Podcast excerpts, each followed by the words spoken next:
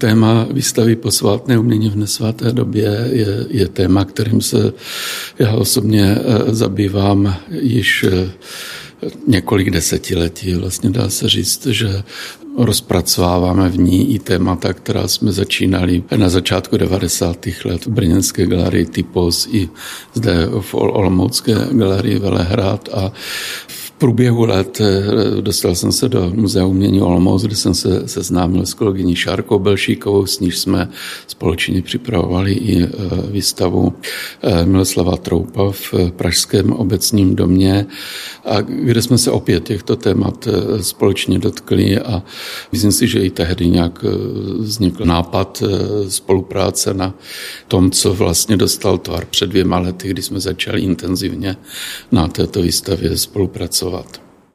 Ivo Binder a Šárka Belšíková, autoři a kurátoři výstavy nazvané Posvátné umění v nesvaté době, kterou do 9. dubna nabízí Muzeum umění Olomouc. Její podtitul zní České sakrální umění v letech 1948 až 1989. To je období, do nějž se nyní prostřednictvím rozhlasových vln vypravíme a vlastně ani příliš nevadí, že vám bude scházet obrazový věm z výstavy. Třeba vás moji hosté prostřednictvím příběhů a zasazením exponátů do kontextu doby nalákají tak, že se do Olomouce na tuto unikátní výstavu vypravíte osobně. Vlastně hostem jsem s mikrofonem byla já, jak akustika prostoru a naše stišené hlasy napovídají. Natáčeli jsme přímo v expozici v den běžného provozu. Na stole je téma posvátné umění v nesvaté době. Dobrý čas s proglasem přeje Radka Roskovcová. Pro mě jenom ta příprava výstavy byla velké dobrodružství, protože my jsme objeli asi stovku kaplí a kostelů, kde jsme společně tedy ještě s fotografií muzea Marketou Lehečkovou a Zdeňkem Sodomou dokumentovali ta výtvarná díla, která jsme si vytipovali. Převážná část těch fotografií je využita především teda v katalogu. No a na základě těchto našich cest a toho výběru jsme potom tedy sestavili katalog a potom to, co se dalo převést a do výstavy, jsme využili právě k sestavení konceptu výstavy. Je to velice pestré, máme tady jak eh, samotná umělecká díla, obrazy, sochy, také se snažíme představovat architekturu prostřednictvím eh, plánů, modelů.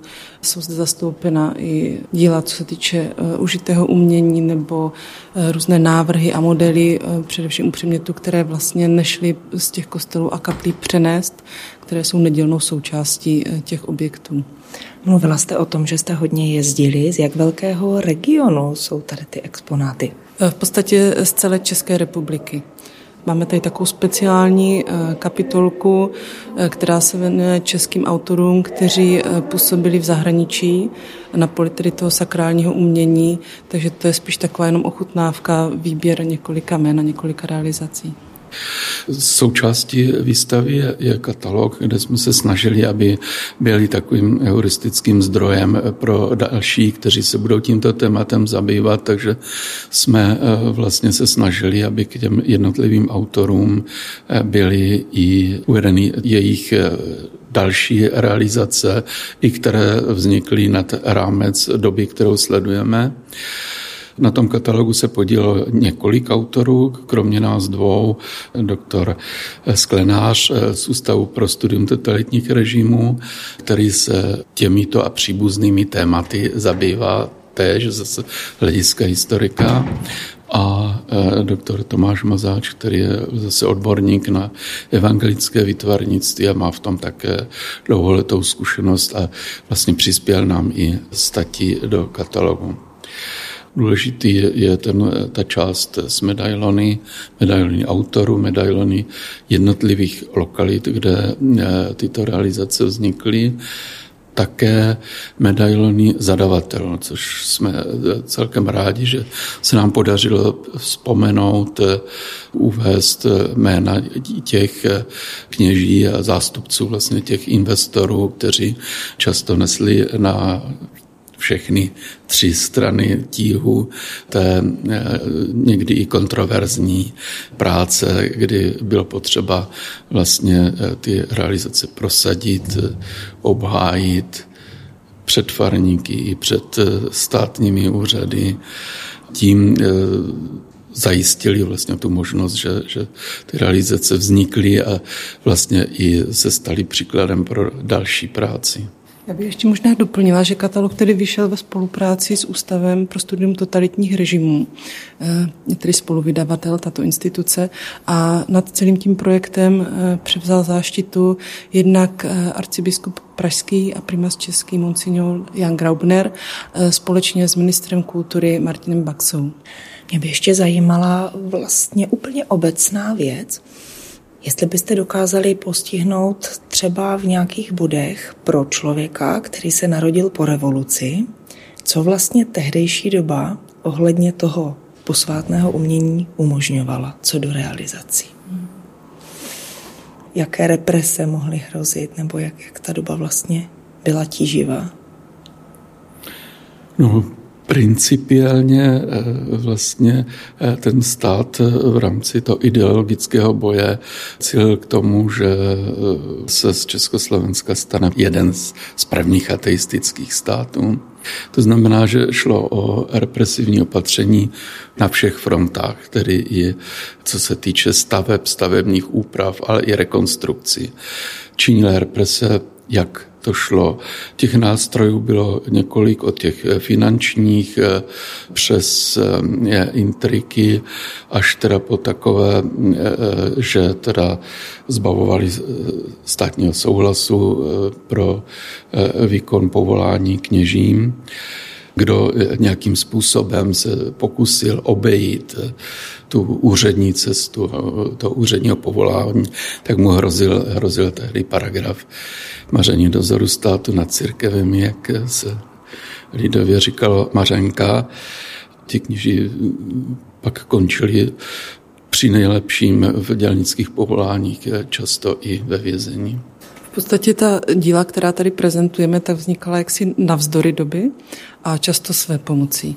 Že to byla opravdu iniciativa těch jednotlivých kněží, těch jednotlivých farářů, kteří měli tu odvahu něco takového nechat vytvořit a byla to i odvaha těch tvůrců se do toho zapojit, protože eh, ty represe opravdu často následovaly.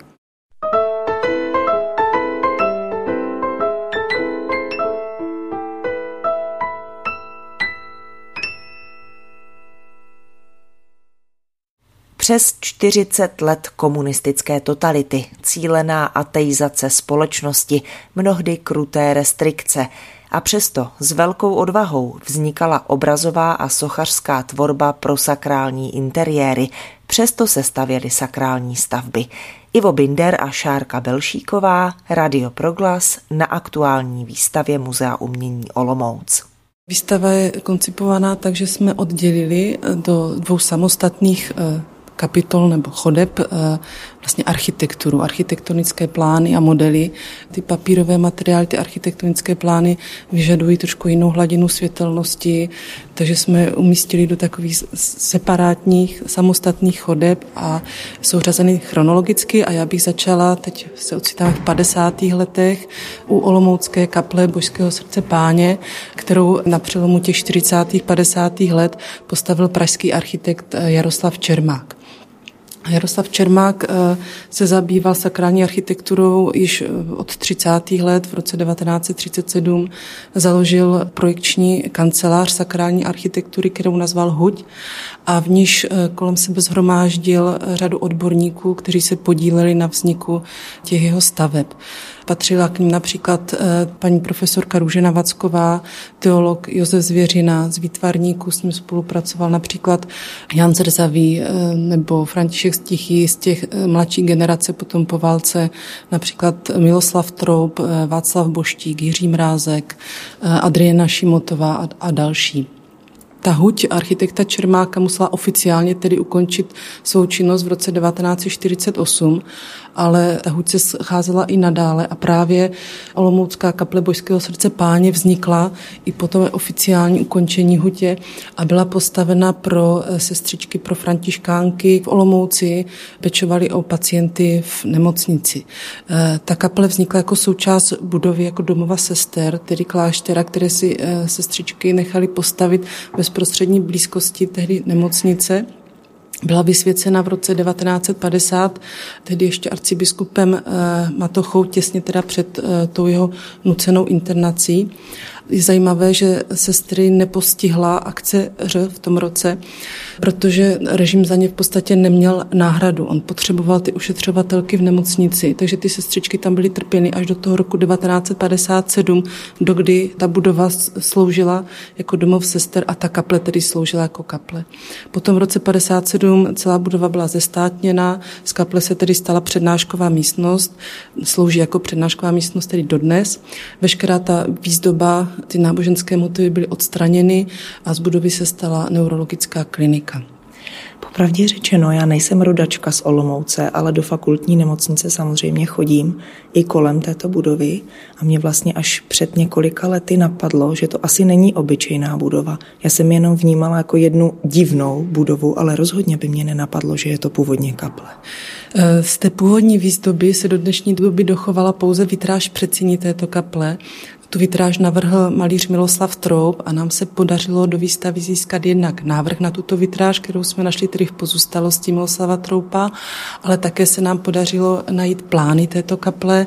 Tyto plány jsou uloženy dneska v Národním technickém muzeu a jsou součástí tedy pozůstalosti architekta Jaroslava Čermáka. V podstatě obě dvě věci jsou vystaveny vůbec poprvé a návštěvník tak má možnost eh, si prohlédnout jak fotografie vlastně současného stavu, budovy i vitráže, tak ty návrhy. Vlastně k té situaci eh, Jednak ty sestřičky eh, byly, kromě tohoto domu, domova sestry, který sloužil pro ošetřovatelky v nemocnici, tak z těch ostatních domů, které vlastně mm, v Olomouci byly, jednak mm, sestřičky františkánky působily v Mariánu na svatém kopečku nebo na Nových sadech v arcibiskupském siročinci. Ty, tyto všechny sestry byly odsunuty v rámci té akce Ř, z té budovy třeba na svatém kopečku se stala základní škola, eh, z jejich kláštera na eh, eh, Nových sadech je dneska, myslím, taky škola poligrafická a jenom tady ty sestry v nemocnici teda byly této akce vlastně uchráněny. Ale i tak těch sedm let, co v nemocnici působili, tak byly hlídány. Nesměli bez svolení církevního tajemníka opustit vlastně areál nemocnice, přijímat novicky, takže tam i tak nastaly pro ně jako restrikce. Prezentujeme tady dílo architekta Jaroslava Čermáka nejen návrhem kaple Božského srdce páně tady pro Olomouc, ale i nerealizovaným návrhem kostela, který měl vyrůst v Praze na Pankráci, tam, kde vlastně dneska končí Nuselský most, kdy v roce 1947 byla vypsána soutěž architektonická na novostavbu kostela. Této soutěže se účastnil právě Jaroslav Čermák společně s dalším významným eh, pražským architektem Janem Sokolem. A oba dva tyto návrhy na ten pankrátský kostel jsou tady eh, společně tedy prezentovány. Tu soutěž nakonec vyhrál Jan Sokol, ale vzhledem k tomu, že přišel rok 1948, tak ten kostel nebyl postaven. No a Janu Sokolovi pak se věnuje celý zbytek té chodby a jeho návrhům a plánům. A o Janu Sokolovi teda bych poprosila Iva, aby nám něco pověděl. Architekt Jan Sokol eh, patřil eh, vedle architekta Jaroslava Čermáka k takovým hlavním nebo nejlepším architektům, kteří se systematicky věnovali sakrální architektuře. Začínal jako avantgardní architekt, krátce působil i v Corbusierově ateliéru v Paříži a e, získal zkušenosti z Londýna i z Holandska a vlastně tady u nás se pokusil aplikovat několik návrhů, které bohužel se vlastně téměř až na drobné výjimky nerealizovaly. Příčinu na to měla jednak nastupující válečný konflikt po roce 1948 totalitní režim komunistický, který jakékoliv sakrální stavby eh, nepřipouštěl. V roce 68 vytvořil Jan Sokol poslední eh, svůj návrh na kostel eh, v Luhačovicích, eh, který byl farnosti akceptován, stavební povolení proběhlo, ale zase přišla normalizace, která opět i tuto stavbu zhatila. Takže to, co se podařilo, byly vlastně jenom drobné úpravy, nebo víceméně drobné úpravy stavební liturgické úpravy po koncilní doplní několik eh, úprav typu třeba jako je portál farního kostela ve Velkém Mezeříči, který máme zrovna před sebou. Je to úprava, kterou vytvářel Jan Sokol na zadání faráře Boumila Buriana, který jako přítel Jakuba Demla, básníka zahradníčka, vlastně zprostředkoval i účast tehdejšího ilustrátora, přítele Jakuba Demla, Jiřího Marka, který eh, vytvořil pro eh, portál kostela svatého Mikuláše reliefy s vyobrazením symbolů eh, čtyř evangelistů a božího beránka. Kromě toho máme na výstavě ještě práce Jana Sokola pro Svatovickou katedrálu. Jedná se o zcela výjimečnou realizaci, již bylo řešení jižního portálu, vrat jižního portálu, mříží i zádveří. To všechno vytvářel v průběhu 50. let Jan Sokol ve spolupráci se sochařem Josefem Wagnerem, který teda v průběhu těch přípravných prací eh, zemřel. Ty designerské sochařské prvky nakonec eh, vytvářel Jan Sokol sám. My jsme usilovali o to, aby ta výstava byla ekumenická, takže v katalogu je samostatná kapitola věnovaná evangelickému výtvarnictví. A my nyní stojíme u modelu kostela, který byl postaven v Praze Kobylisích eh, v druhé polovině 60. let. Dnes se jmenuje tedy u Jakobova žebříku a jedná se o evangelický kostel, který navrhl švýcarský architekt Ernst Giesel. Tehdy se té evangelické obci podařila podle mě taková dost nestandardní věc získat pro tu novou stavbu kostela zahraničního architekta, předního tedy švýcarského architekta, který se zabýval sakrálními stavbami a e, tuto stavbu i realizovat tedy s e, finanční podporou ze zahraničí.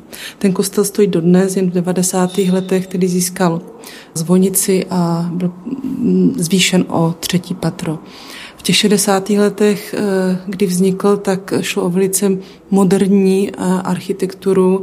Dalo by se říct, že S. Giesel tady uplatnil takovou mm, takový trend brutalitní architektury, až dalo by se říct, eh, je to patrné i z toho tvarostloví, z těch omítek, které používal, takové hrubé omítky, často i pohledový beton.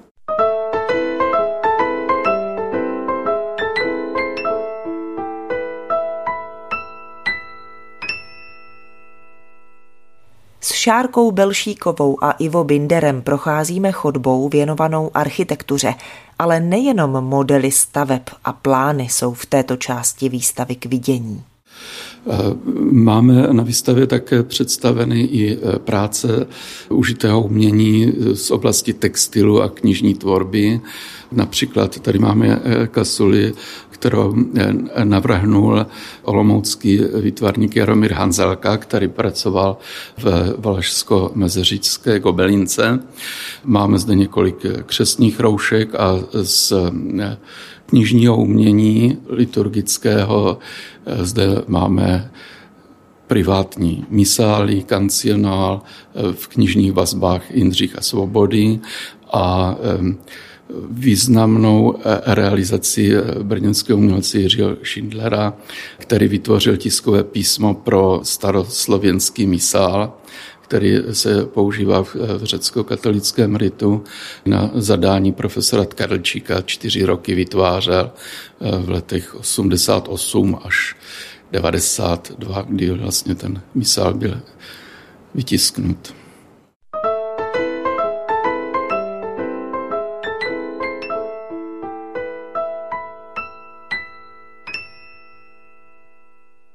Takovou klíčovou realizací eh, byla rekonstrukce interiéru eh, kostela svatých Petra a Pavla v Jedovnici u Blanska vznikala v součinnosti s eh, památkovým ústavem, jmenovitě eh, Jiřím Paukrtem, básníkem Kuběnou a eh, profesorem Miroslavem Stehlíkem, kteří tehdy byli zaměstnanci Národního památkového ústavu a tehdy tedy krajské státní památkové péče a ochrany přírody.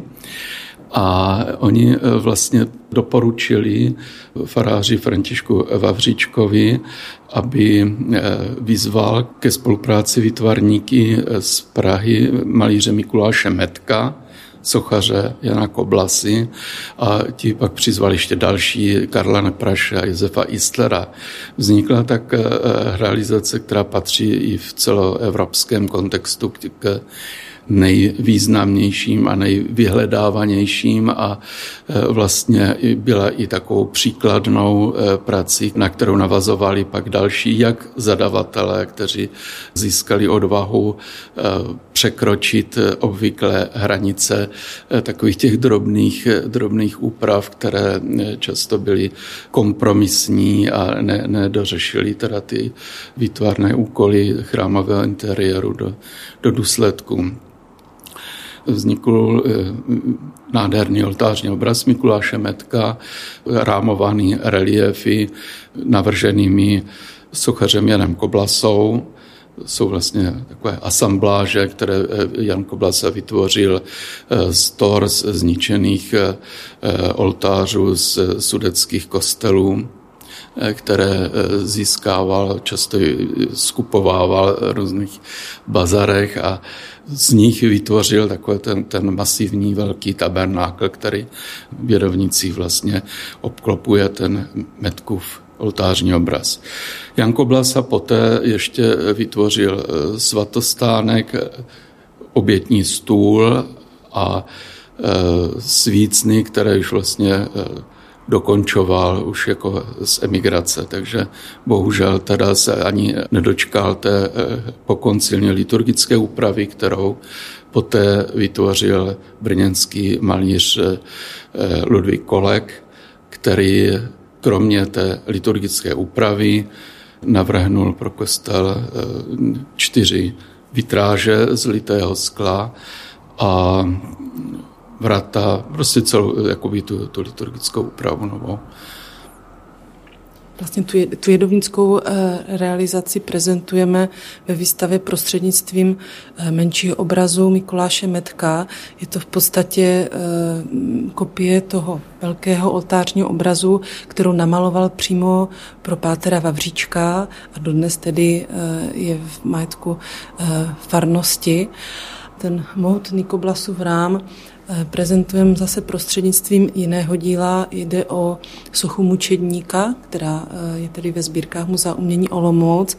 Tato socha mučedníka jak si předcházela tomu jedovnickému rámu, kdy on, Jan Koblasa, si na ní zkoušel tu techniku asambláže. No a další exponát, který souvisí tedy s jedovnickou farností, je model, je to model kostela svatého Josefa eh, ze Senetářova.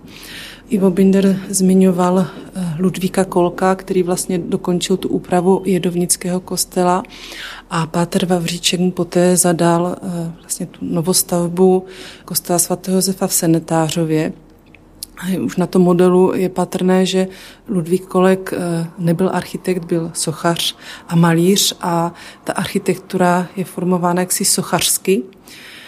On se postaral také o kompletní výbavu eh, této novostavby, navrhl vlastně hlavní oltář, vitráže, oltářní obrazy a také relief svatého Josefa, eh, který v kostele je tedy odlit v bronzu.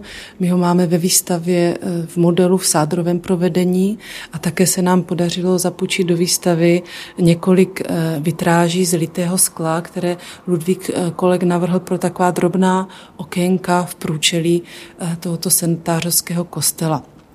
V podstatě senetářoští dali slib už za války, že postaví novou kapli nebo nový kostel, eh, jelikož eh, senetářov a okolí Senetářova bylo za války vybráno jako nacistická střelnice, tak eh, ta vesnice měla být v podstatě srovnána se zemí. Obyvatele už byli odsunuti, ale slíbili, že pokud se vrátí, ta vesnice bude zachráněna, tak postaví nový kostel. Naštěstí se tak stalo, ta eh, střelnice se tam vlastně neuskutečnila, nebyla eh, realizována, ti sentářovčí se vrátili, ale ten eh, svůj slib splnili vzhledem potom k nadcházejícím událostem až koncem 60. let.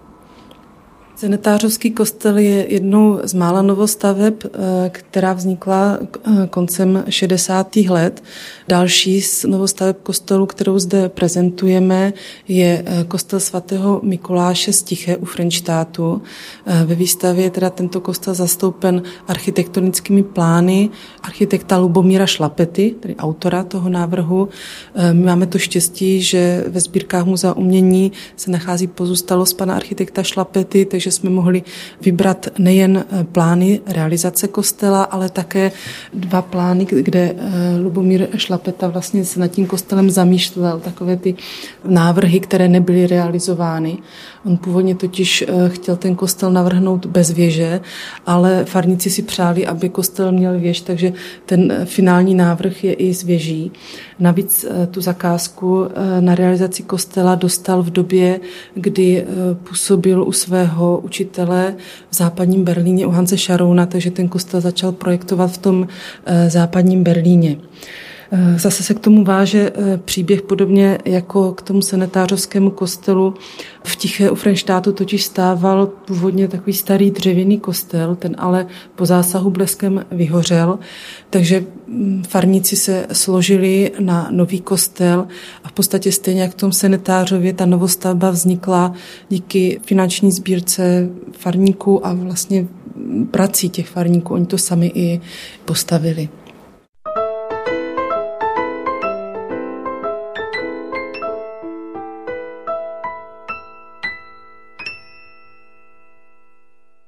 V této části máme eh, práce eh, architekta Tomáše Černouška.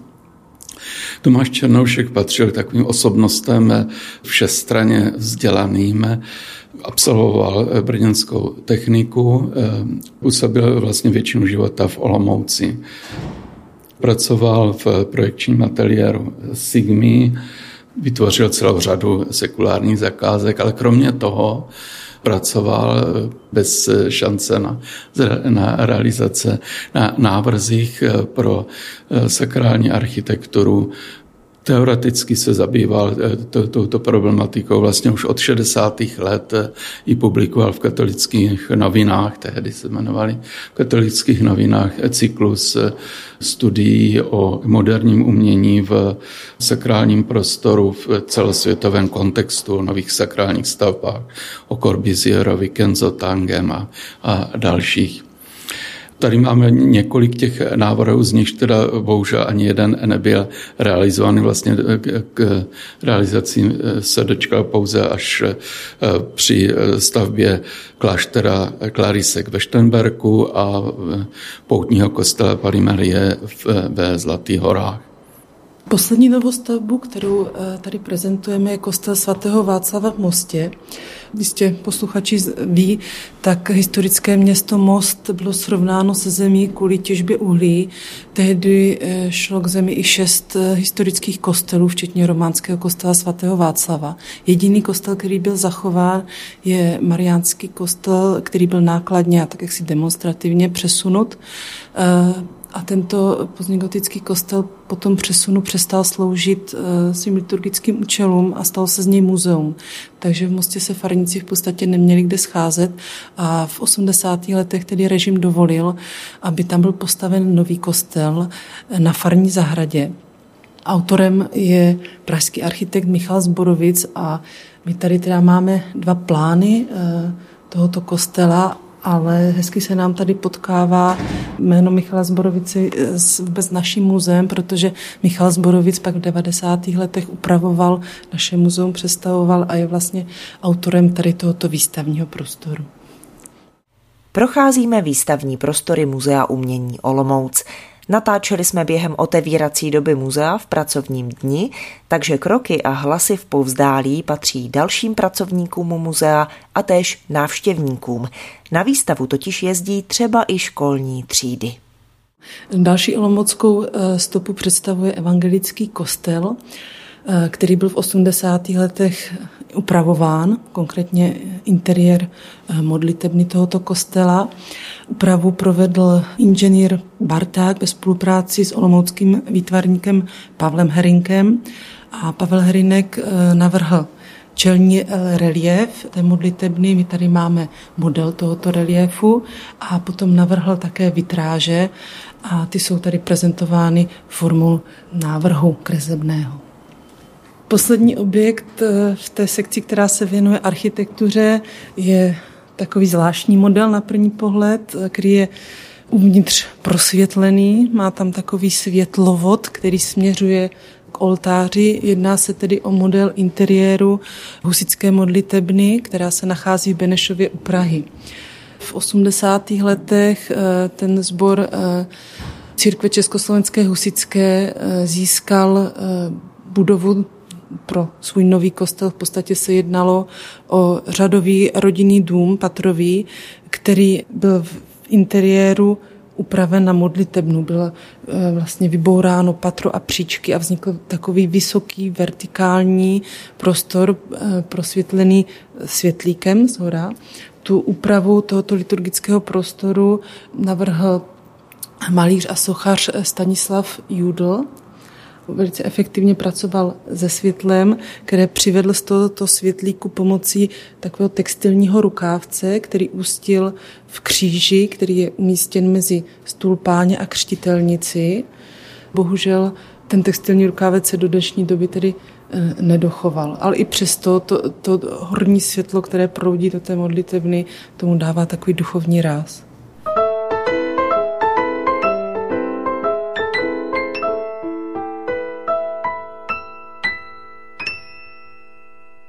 S kurátory výstavy Posvátné umění v nesvaté době Ivo Binderem a Šárkou Belšíkovou jsme se dostali do hlavní výstavní lodi. Opouštíme téma architektury. Teď se nacházíme v centrálním prostoru výstavy, kterému dominuje monumentální kříž eh, s ukřižovaným Kristem. Je to eh, dílo Luďka eh, Tichého a pochází z kostela svatého Prokopa Praze Bráníku. Zajímavé na tom je, že Kristus na tom kříži už nemá přibité ruce, ale má je vlastně uvolněné, takové osvobozené v gestu obětí a ten kříž také nese název eh, Kříž boží lásky.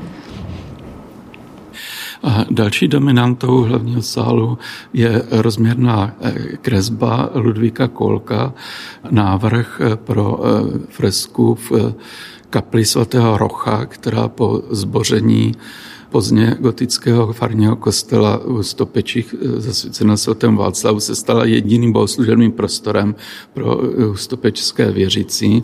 Ludvík Kolek tehdy namaloval rozměrnou fresku a ve dvou částech eh, křižovou cestu vytvořil obětní stůl, svatostánek, prostě kompletní liturgickou úpravu té kaple. Od Ludvíka Kolka zde máme také eh, oltářní obraz ze starého Hrozenkova, nazvaný Mauští učedníci, který bohužel teda nebyl, nebyl farníky akceptován, nyní, nyní je deponován ve farním skladu. Ale myslím si, že patří k šedévrům autora.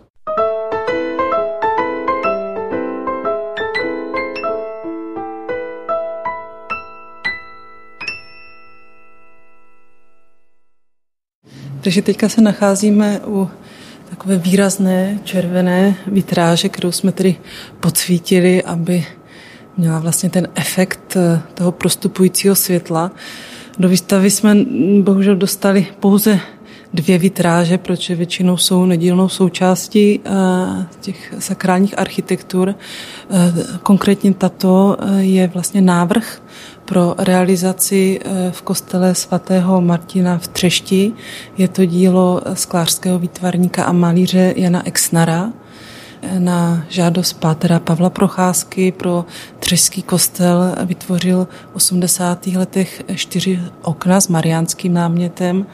Je takové potěšující, že ta spolupráce pana Exnara s Páterem Procházkou, který dnes působí tedy ve Šluknovské farnosti, pokračuje i v současnosti. Do výstavy se nám podařilo zapůjčit i textilní antependium. Jde o tapisérii eh, textilní výtvarnice Evy Brodské.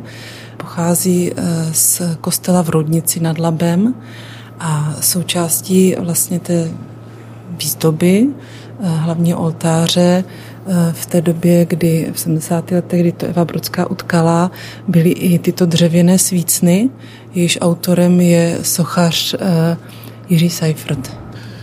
Tady bych rád připomenul brněnského malíře, autora vitráží a teoretika umění, zakladatel Brněnského diecezního muzea Karla Rechlíka. Od nějž máme na výstavě jak návrh jeho první vitráže, to je vitráž s ukřižovaným v bazilice na Starém Brně, kartony nebo návrhy studie eh, pro eh, vitráže v farním kostele v Jinošově, kde ve spolupráci s architektem Viktorem Dohnalem a sochařem Milošem Vlčkem a Heřmanem Kotrbou eh, vytvořili nový interiér kostelní.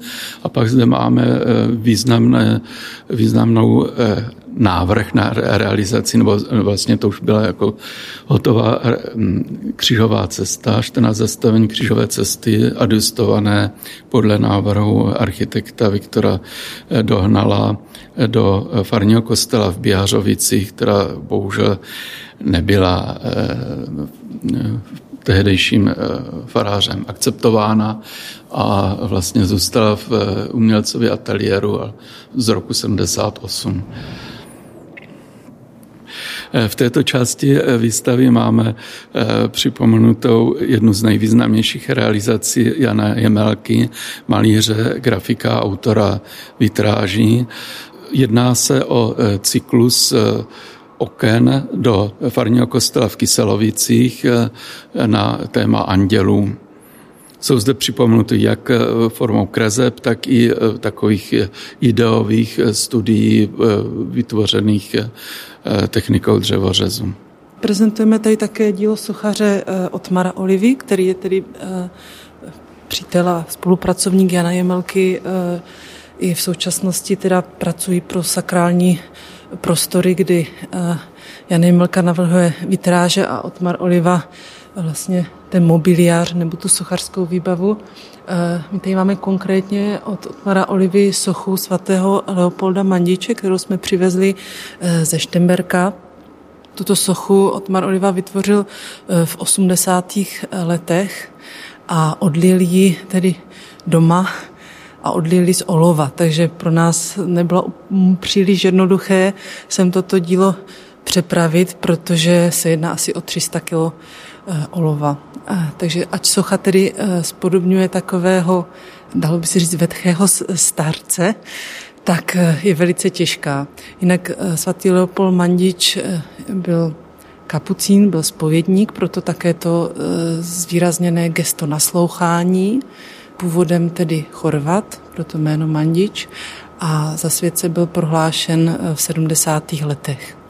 A aby tady nebyl tak sám, tak jsme do výstavy zapůjčili ještě obraz svatého Leopolda Mandiče, také tedy z 80. let, ale od jiného autora. Je to dílo malíře Miloslava Troupa a máme ho zapůjčen eh, z kláštera Kapucínského, který se nachází v Praze na Novém městě na náměstí Republiky. Eh, další část výstavy je tedy věnována dílu Miloslava Troupa. Kromě toho svatého Leopolda Maniče tady máme jeho starší práce z 50. let, jednak návrhy na vitráže a na rozměrný oltářní obraz, ale především eh, dvě zastavení křížové cesty. Ty návrhy i ta zastavení křížové cesty se stahují ke kostelu svatého Stanislava v Pitíně, nedaleko Luhačovic. Jsou eh, vytvořena takovou zvláštní technikou pod malbou na skle. Eh, Miloslav Troup jednak obdivoval vlastně eh, lidové umění, proto se také zvolil tu techniku pod malby na skle, ale také obdivoval středověkou malbu. Takže eh, on to pozadí vytvořil vlastně podlepením plátkového zlata což se vlastně ve středověkých obrazech objevuje běžně. On ten kostel byl za války e, vážně staticky poškozen a architekt Čermák jej tedy staticky a architektonicky upravoval a Miloslav Troub tam vytvořil úplně novou kompletní výbavu. V čele e, této části expozice je obraz Pláč Jeremiášův od Mírka Rady, který patřil takovým významným osobnostem Českobratrské církve evangelické, který i organizačně se věnoval soudobému výtvarnému umění ve spolupráci s Ivanem Jelemnickým, jehož eh, sochu máme rovněž ve výstavě s eh, zapůjčenou ze sboru Českobratrské církve evangelické v Hořicích. Ten obraz opravdu dominuje této místnosti. Kolik má na výšku? Tři metry? Bude mít eh, něco přes tři metry, přesně to není neřeknu, je ze zimní kaple v Proseči na Vysočině. Jsem eh, velmi rád, že se nám podařilo eh, získat poměrně velký eh, konvolut prací Vojmira Vokolka. Jedná se vlastně o sochařské prvky z několika kostelních interiérů, které vytvářel od konce 50. let až do začátku 80. let. Asi jedná se o 13 realizací kromě výmalby fresek v kostele, které bohužel eh, jsme na výstavě prezentovat pochopitelně nemohli, tak eh, pro eh, prezbytáře těch kostelů vytvořil obětní stůl, svícný paškál, vysvícen křížové cesty a vlastně kompletní vybavení kostelů, které často vlastně byly už již jenom filiálními kostely v pohraničních oblastech. V jednom případě tady třeba ve stráži pod Ralskem, kde, kde teda část kostela eh, byla zabraná, co by skladiště vojenské techniky a pouze boční loď v právě v úpravě Vojmíra Vokolka sloužila eh, služebnému účelu. Já tady konkrétně teď sedím na, lavici, který, na které jsme přivezli ze stráže pod Ralském. Eh, pan farář byl tak laskav, že nám eh, zapůjčil eh, tedy mobiliář nejen tyto lavice, ale i svícny, které Vojmír Vokolek vytvořil a opatřil písmem a textem, které maloval vlastně přes šablony, ale máme tady od něj i vlastně hlavní oltář, sochu takového mm, plechového Krista, dalo by se říct, a e, rozměrný kříž dřevěný. A to všechno doplňuje potom sedm zastavení křížové cesty, které nám e, laskavě zapůjčil pan Páter Kuneš Sklecán, nedaleko Prahy. On tuto křížovou cestu tedy používá, ale e, vlastně ji zachránil z kostela v Rozhovicích, nechali zrestaurovat a jsme rádi, že ji můžeme tady prezentovat. Je taková netradiční. Eh, ty kříže, stejně jako eh, svícny a oltář, jsou z takového jenom jednoduše otesaného dřeva a ta zastavení, eh, konkrétně ty, ty figury, jsou vystřižené z plechu.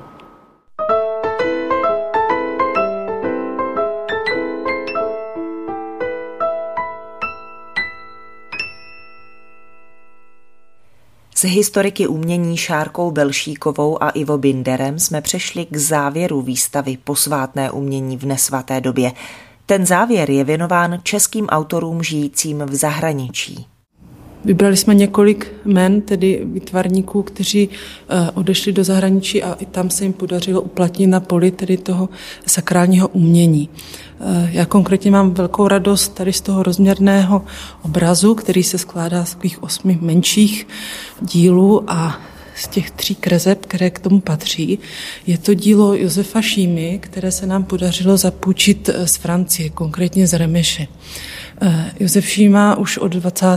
let 20. století působil ve Francii až do své smrti v roce 1971, ale udržoval úzké styky tedy s českým eh, prostředím, patří jaksi do toho kontextu českého výtvarného umění a v 60. letech dostal zakázku na návrh eh, vitráží pro jeden z nejstarších remešských eh, kostelů svatého Jakuba.